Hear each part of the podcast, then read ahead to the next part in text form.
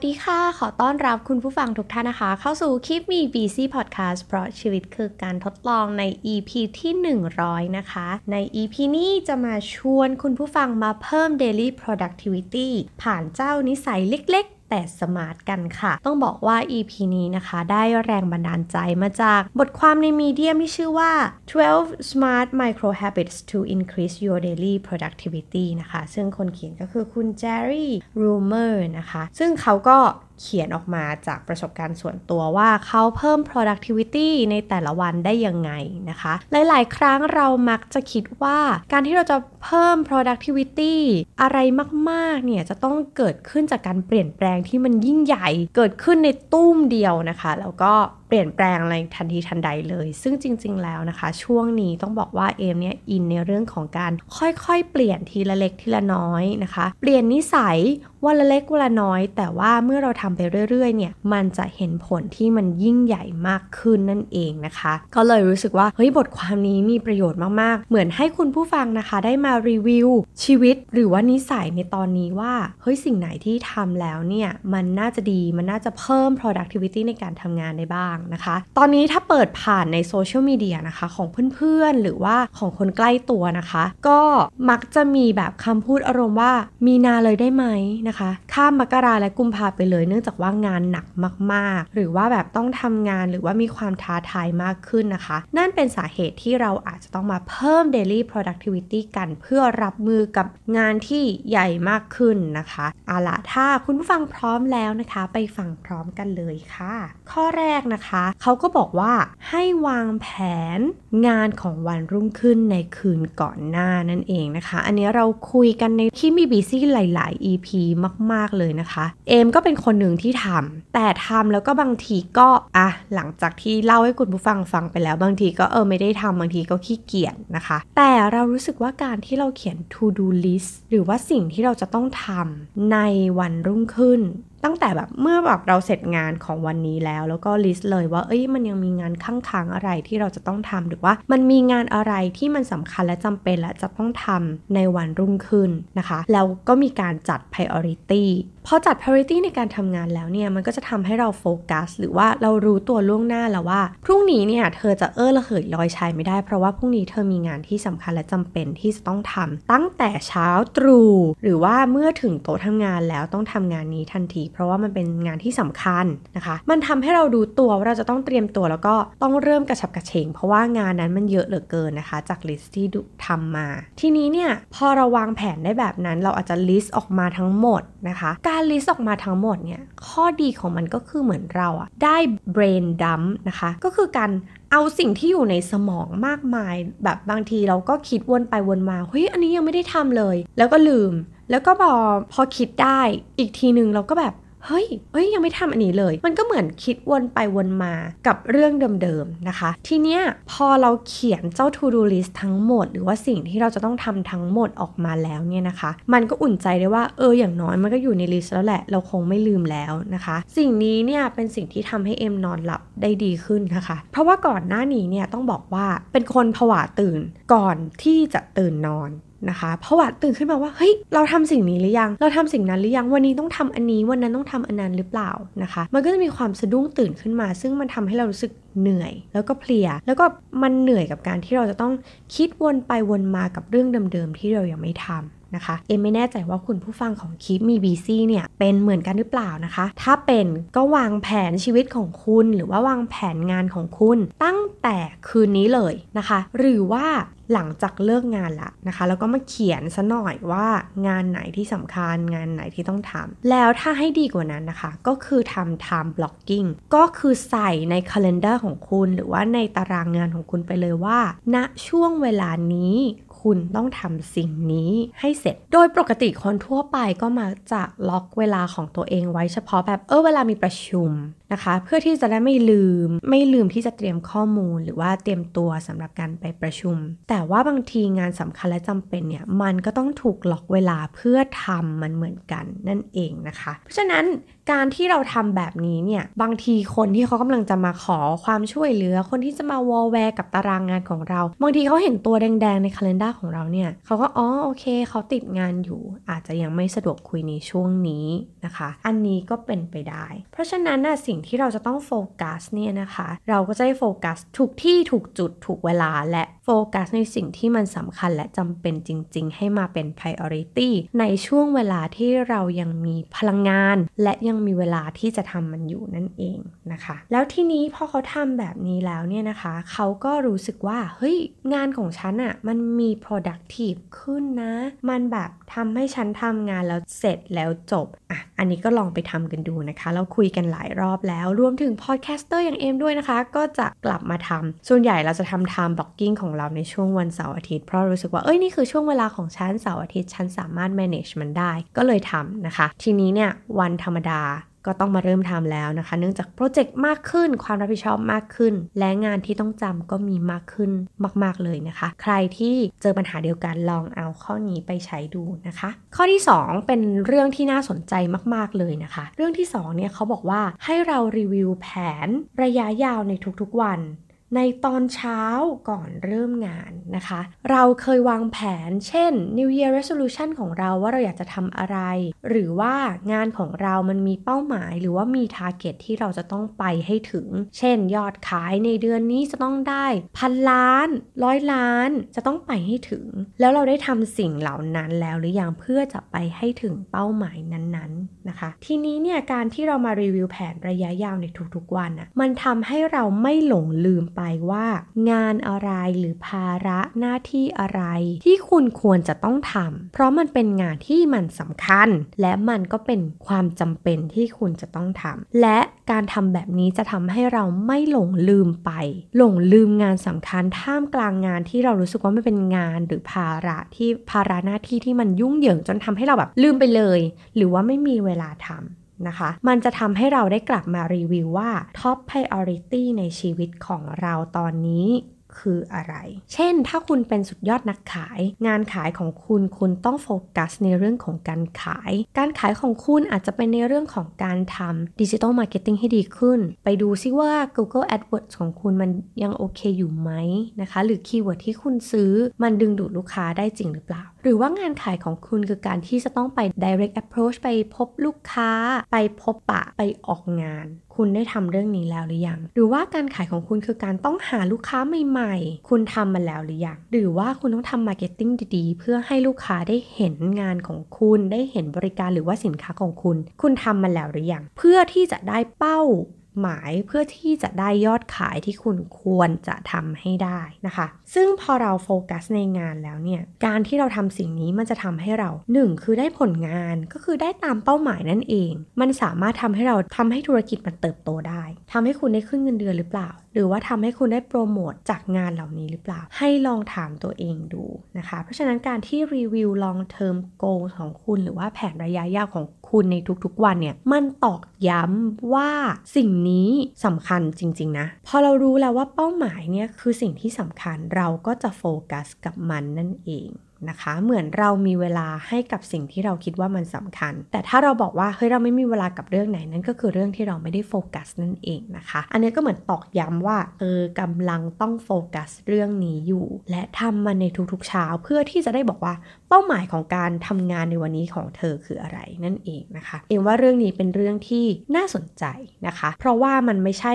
ทุกๆคน แล้วมันก็ไม่ใช่คนจำนวนเยอะด้วยที่ทำแบบนี้นะคะ ใครที่รู้สึกว่าเอ้ยงานของตัวเองเนี่ยมันถูกกลบไปด้วยงานที่แบบงานเดลี่งานแบบงานเอกสาร งานอะไรที่มันไม่ได้ก่อให้เกิดผลงานนะคะ ก็อยากให้ลองกลับมาโฟกัสที่แผนในระยะยาวของคุณว่าคุณอยากจะเติบโตหรือทำให้ธุรกิจคุณเติบโตไปได้ในรูปแบบไหนนั่นเองนะคะ ข้อที่ 3 นะคะ ให้คุณระบุ top 3 daily target ของคุณ หรือว่าให้คุณระบุไปเลยว่า สิ่งที่คุณจะต้องทำ3อย่างนี้คือเป้าหมายที่ที่คุณจะต้องทำให้สำเร็จมันคืออะไรกันแน่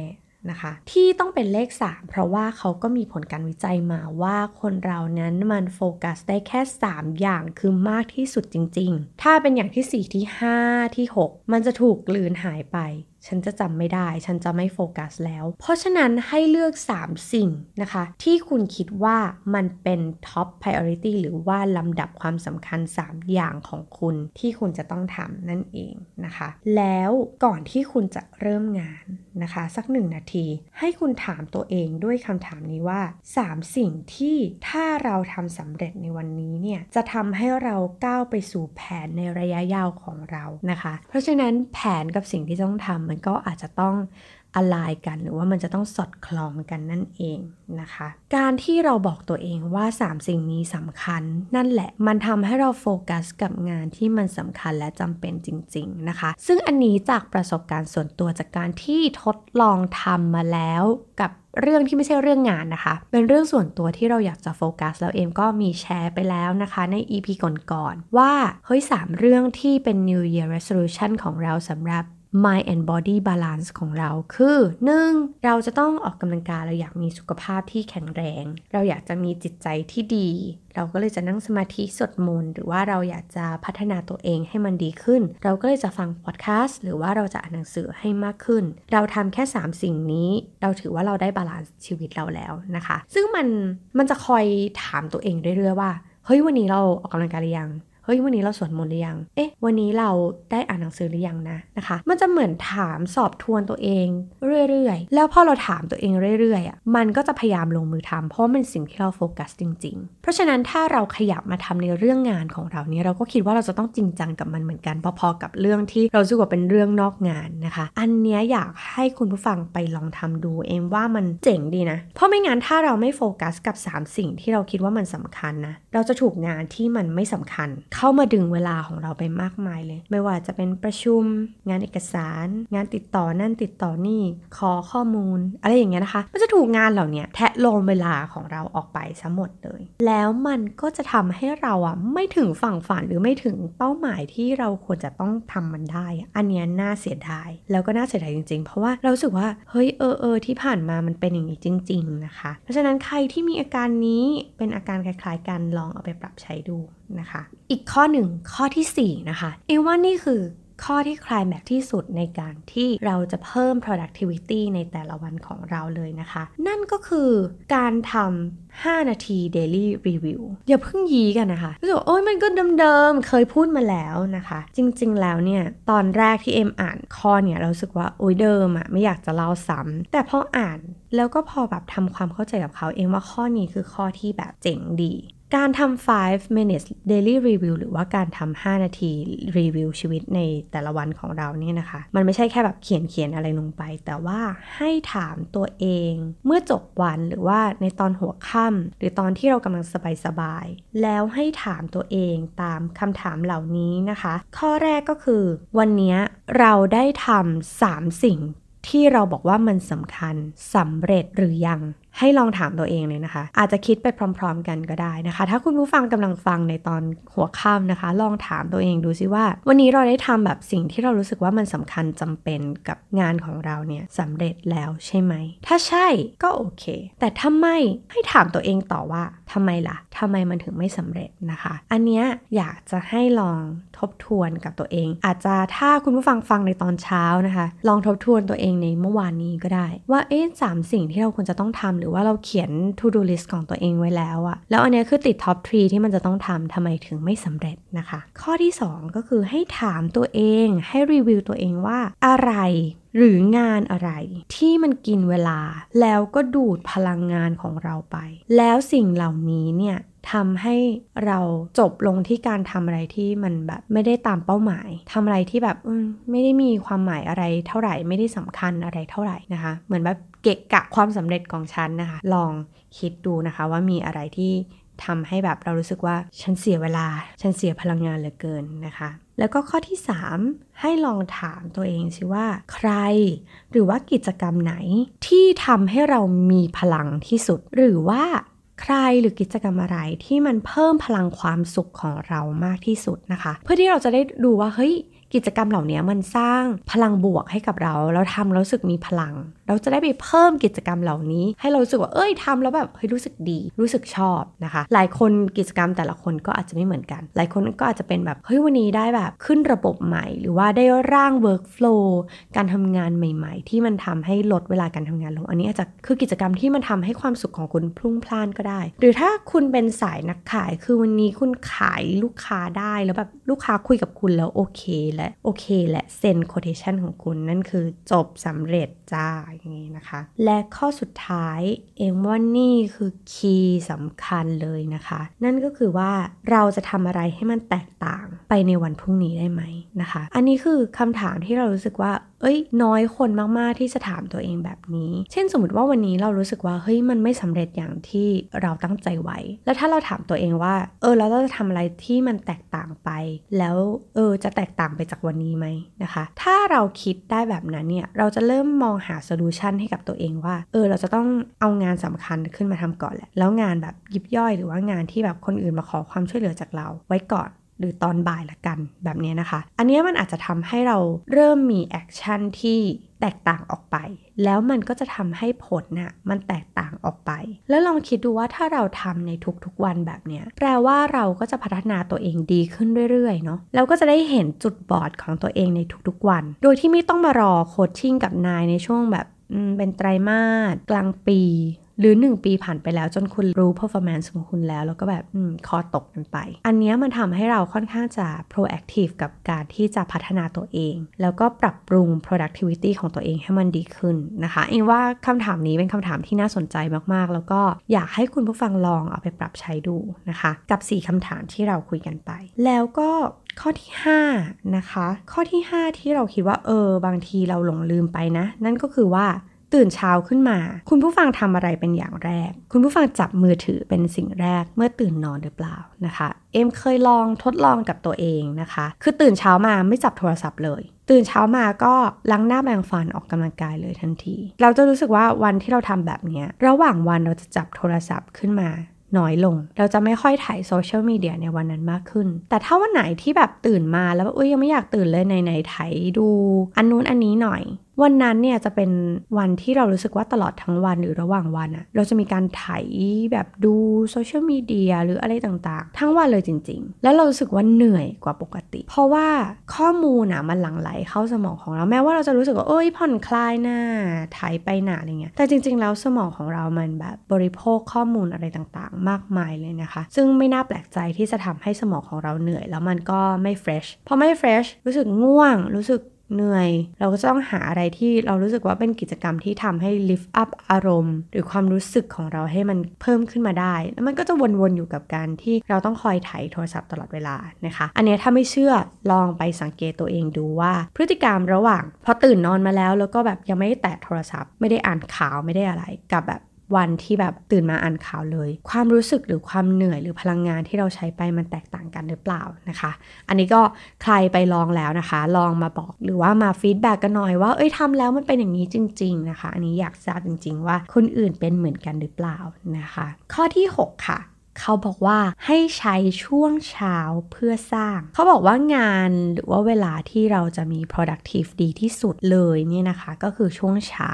นั่นเป็นที่มาที่เราคุยกันหลายครั้งไม่ว่าจะเป็นใน EP ของ morning routine หรือว่าการลองตื่นก่อนโลกที่เขาพยายามที่จะตื่น เช้าตรู่มาเพื่อสร้างอะไรบางอย่าง เพื่อทำให้ตัวเองเปลี่ยนแปลงอะไรบางอย่างในช่วงเช้า หรือว่าในช่วงเช้าตรู่เพราะว่าสมองของเรามันยังมีพลังอยู่นะคะ แล้วเอ็มก็สังเกตตัวเองหลายครั้ง คืองานอะไรที่แบบเรารู้สึกว่าเฮ้ยงานยากๆหรืองานที่แบบเราไม่อยากทำเลย แต่พอทำเสร็จช่วงเช้าแล้วเนี่ยช่วงบ่ายมันกลายเป็นเรารู้สึกว่าเออมันสบายๆนะมันไม่ได้เหนื่อยขนาดนั้น แล้วก็ไปทำงานที่แบบเออไม่ได้สำคัญมากหรือจำเป็นมากหรือเป็นงานที่ ต้องใช้การ participate กับคนอะไรเงี้ยในช่วงบ่ายเนี่ยมันก็เหมือนจะทำให้ได้งานมากขึ้นนะคะ เพราะฉะนั้นเนี่ยช่วงเช้าอยากจะหลังจากที่เราแพลนชีวิตแล้วก็ให้แพลนว่าช่วงเช้าคุณจะต้องเป็นทำงานที่งานที่มันสำคัญสำคัญ งานที่ต้องใช้พลังใจ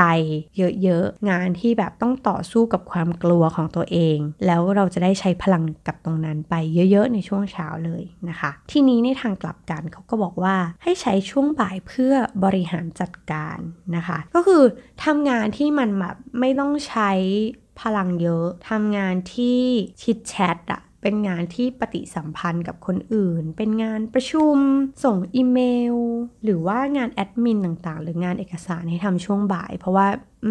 ช่วงบ่ายมันเหนื่อยมาล้าแล้วแหละนะคะ หลังทานข้าว อันนี้ก็จะทำให้เราบริหารจัดการเวลาได้ดีขึ้น ซึ่งเอ็นรู้สึกว่าในคีมีบีซี่เราคุยกันเรื่องนี้เยอะมากๆนะคะ แล้วก็ใครที่ทำแล้วก็ปรบมือให้นะคะ ใครที่ยังไม่ได้เริ่มยังไม่สายที่จะเริ่มที่จะปรับพฤติกรรมตัวเองตรงนี้นะคะ แล้วก็ใดๆในการทำทุกสิ่งทุกอย่าง อยากให้ทุกคนทำด้วยความสนุก ถ้าเรารู้สึกว่าให้งานของเรามันสนุก เราก็จะสนุกกับมันแต่ถ้าเรารู้สึกว่าเอองานไม่สนุกใจมันก็ไม่เปิด เราก็รู้สึกว่าไม่ว่าสิ่งสนุกจะเข้ามาในชีวิต เราก็จะรู้สึกว่ามันไม่สนุกอยู่ดีนะคะ เพราะฉะนั้นจะต้องปรับจิตปรับใจให้เรารู้สึกว่าเฮ้ยงานมันสนุกงานมันท้าทายนะคะ มันก็เลยเป็นที่มาของข้อสุดท้ายที่เราจะคุยกันก็คือว่า เวลาเราทำงานอะไรเนี่ยให้โฟกัสในสิ่งที่เราได้จากมัน ไม่ใช่สิ่งที่เราต้องเสียไปกับมันนะคะ เช่นเรารู้สึกว่าแบบ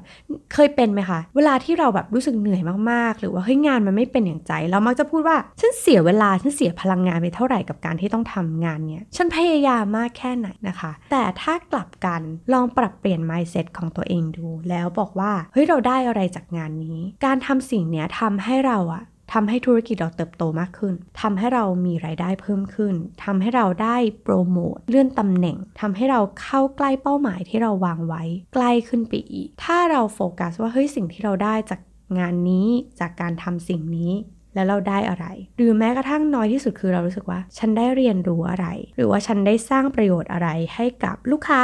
ให้กับองค์กรหรือให้กับธุรกิจของเรา เราจะรู้สึกว่างานที่เราทำมันมีคุณค่ามากขึ้น ไม่ใช่สิ่งที่แบบบริษัท มันเทคไปจากเราอย่างเดียว แต่ว่าเราก็ได้อะไรกลับมา หรือว่าตัวเราอะได้สิ่งเหล่านั้นกลับมา เวลาที่เราโฟกัสแบบนี้มันจะทำให้ mindset ของเรารู้สึกว่า ฉันได้ ฉันไม่เสียอะไรไป ฉันได้หลายสิ่งหลายอย่างกลับมา มันก็จะทำให้เกิด mindset ที่เรารู้สึกว่า เออ ได้นะ ฉันได้สิ่งนี้แม้ว่ามันจะเป็นงานเล็กๆ ที่สุดงานที่แบบเรารู้สึกว่ามันไม่ได้แบบยิ่งใหญ่นะตอนเนี้ยแต่ว่าอย่างน้อยเราก็ได้เรียนรู้ว่าโอ้วิธีการมันทำ แบบไหนมันทำยังไงนะคะ ก็เรียกว่ามองในแง่ดีมากขึ้นนะคะ ก็หวังว่าสิ่งเหล่านี้กิจกรรมเหล่านี้หรือว่านิสัยเหล่านี้เนี่ยถ้าเราปรับเปลี่ยนไปเรื่อยๆ ปรับเปลี่ยนไปพร้อม ๆ กันนี่แหละนะคะ เราก็น่าจะเป็นตัวเองในเวอร์ชั่นที่ดีขึ้นกว่าตัวเองในเมื่อวานนี้นะคะ แล้วก็ใครถ้าไปลองทำมาแล้ว แล้วก็รู้สึกว่าเออ work ข้อไหน work ข้อไหนไม่ work นะคะ อยากจะให้มาแบ่งปันกันมาคุยกันทั้งใน